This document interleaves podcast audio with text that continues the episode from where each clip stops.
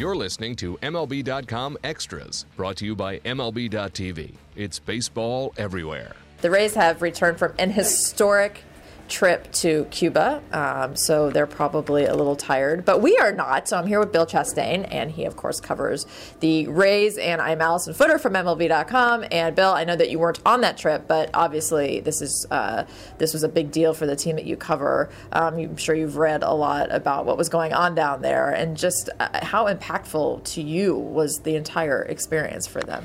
Well, it was a lot of fun to watch. Of course, I tuned in like everybody else yesterday, and I got a big kick out of seeing how much fun they seemed to be having because all of the kids, they they weren't tied up in the political stuff. They were just wanting to go see baseball fanatics, you know, guys that are as enthusiastic about the game as them as they are, and it looked like it turned out that way. I mean, I I, I couldn't have imagined a better uh, event the way it looked on TV and the way the Rays were being received and, and their enjoyment of the event. Yeah, I was. Um, I, I, was. I've been traveling all the way through Florida, and I was actually just sitting at a restaurant last night and uh, eating some dinner and watching the highlights, kind of on ESPN. Um, and it just sort of blew my mind when I just was watching President Obama there, and then the commissioner sitting behind him, and then there's Dave Winfield, and like all of like. I mean, it just, um, just the the nature of this entire thing and the fact that this is our game and our people and making all of this happen, the players seem to be really emotional about it. Um, I, there's really not even words to put into what this meant to everybody. No, and then I thought it was pretty cool too, the whole thing where uh, Varona got the lead off mm-hmm. for the mm-hmm. team. Now, and I, it was an interesting. Uh, thing to me that he was not as well accepted in Cuba as, as maybe some thought he would be. But uh, I thought it was very cool that the Rays players had actually told Cash they'd like to see him make the trip. They'd like to see him lead off, and they gave, they came out of the dugout and gave him a standing ovation when he popped up the first time. They they knew what it meant to him, and and uh, probably the nerves were just going uh, crazy with uh, Varona at that time. But that was a nice moment, I thought. So now they're back uh, allegedly. We're hearing that it was a very late return from Cuba, which tends to happen. Um, so let's talk about a little bit what's going on with the Rays. And as we're about a week and a half away, maybe two weeks away from them really having to nail down the roster. So um, t- let's catch up on some closer candidates. What's going on with that? Um, they need to sort of, I guess, mix and match for a couple months on that. I think right now the main guy is going to be Colome, and of course he he shut it down yesterday. He gave up the home run and uh, gave up the home run uh, in Cuba, which lit off, you know, a fire fireworks. But um, you know, he ended up he ended up getting the getting it done, and I think he's got the I think he's durable enough to be the guy, the back end guy until Boxberger gets back. He closed a little bit last year, or was back end guy. Uh, they like Xavier uh, Cedeno a lot as well, but they don't. They I think they'd rather use him matching up against left-handers. Uh, his stuff plays really well against left-handers, so. Um, Enny Romero probably be in there, but I think primarily Colome is going to be the guy at the end of the games. And what other position battles are going on? Like, how are things sort of shaping up with? Uh, well, it's it's it's hard to quantify the uh, the outfield. There's like hundred guys, and you know, uh, you you know Longoria is going to be at third, but right. who's going to be at first? I mean, you know, all all winter long there's speculation that Loney would be traded. Uh, he's playing really well. He's in a lightweight. Uh, of course, you know, everybody speculated this because his salary is what it is, and um, you know, normally the higher the salary, the first year out the door with the Rays. But uh, he's had a great spring. Uh, you know, he, he drove in I think four runs yesterday, maybe three runs uh, uh against Cuba. Uh, so who knows going to be at first? Uh, catcher, you know, you got three guys there in Conger, Casali, and Rivera. shortstop looks like it's going to be Brad Miller if he's gotten his uh, fielding woes kind of ironed out, and he seems to have a little bit. He was having a little quirky thing with his throwing early, and, and, and lately it seems to be doing better. Um, those probably are the, the main, you know, and, and bench players, how they're going to how that's going to sort itself out.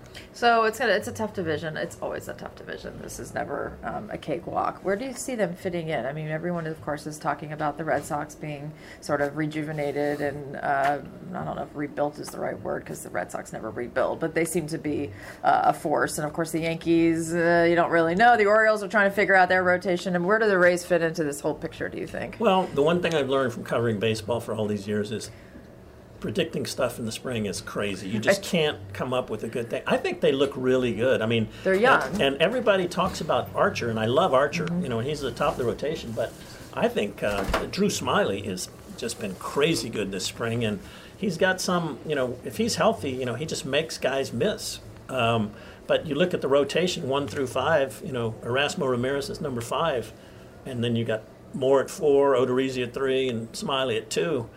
You know, leading up to Archer, uh, it's it's pretty good rotation. So, um, and then you're going to get Cobb back maybe in August. You know, that's like adding a, a number one or two to your staff in August. Uh, it's a pretty good trade deadline move, uh, sort of. So, I think they look really well. Uh, you know, look really good, and, and and the fact that they've done some things offensively. You know, the ad- addition of Dickerson. Um, Miller's more offensive at shortstop. He's going to have to field at shortstop uh, because they do have to play good defense. But uh, I think there's a lot of good signs for them this spring. What's it like as a reporter? I know how I felt about this time of the spring when I was a beat writer. Um, so it's it's been about a month, and um, you still have a few weeks, a couple weeks to go, and this is sort of the time where you're like, oh my god. Uh, Spring training games are really fun, and they're really fun for the fans. But you're kind of ready to maybe start watching some regular season games. What's it like trying to get through the grind of the last couple weeks of spring training? Well, you, you like, uh, I know myself, I enjoy writing about what happens in the game. Mm-hmm. And, uh, you know, at this point of spring, you know, you're one, you know, most of the stories are whether or not the starting pitcher got his innings in and if whether somebody got injured or not, and, and then also about whether guys make the team or not. So um, I think really it's, you know, it is. It's a different kind of coverage, and uh, once a season starts, you, you're certainly ready, you know, to cover results of games that mean something. Yeah, it, it is interesting because like the the I, I remember like a lot of the veterans would say to me in the morning like, "Who won the game yesterday?" Because they're out of the game in the third inning, they do their work and then they're out of there, and they're not even like at the stadium until by the eighth inning. Um, and so the games really, the results of the games are so insignificant, and it is kind of nice when it's the ninth inning and there's something on the line and the closer comes in. I mean, it's just more of a normal atmosphere. Of course, the, the, the thing I realized once I started covering baseball, when I did it not on a, a daily basis, you know, more of a, uh, you know, as needed basis when I was at the newspapers, is, you know, I can remember thinking a guy was a jerk when he couldn't remember a game like a month ago.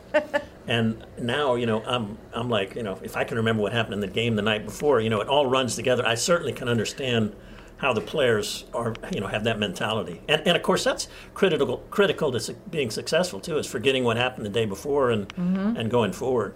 Yeah, I guess it is. You have to have a short memory in order to be a baseball player, else this game will eat you alive. So, okay, Bill, thank you very much. Appreciate it, and have a good rest of your spring. MLB.tv Premium, the number one live streaming sports service, is celebrating 13 years. Watch every out of market regular season game live or on demand in true HD. Real time highlights, live look ins, pitch tracking widget, and more. MLB.tv Premium includes a free At Bat 15 subscription. Watch live baseball on over 400 mobile and connected devices. Watch at home, in the office, or on the go every night on every device.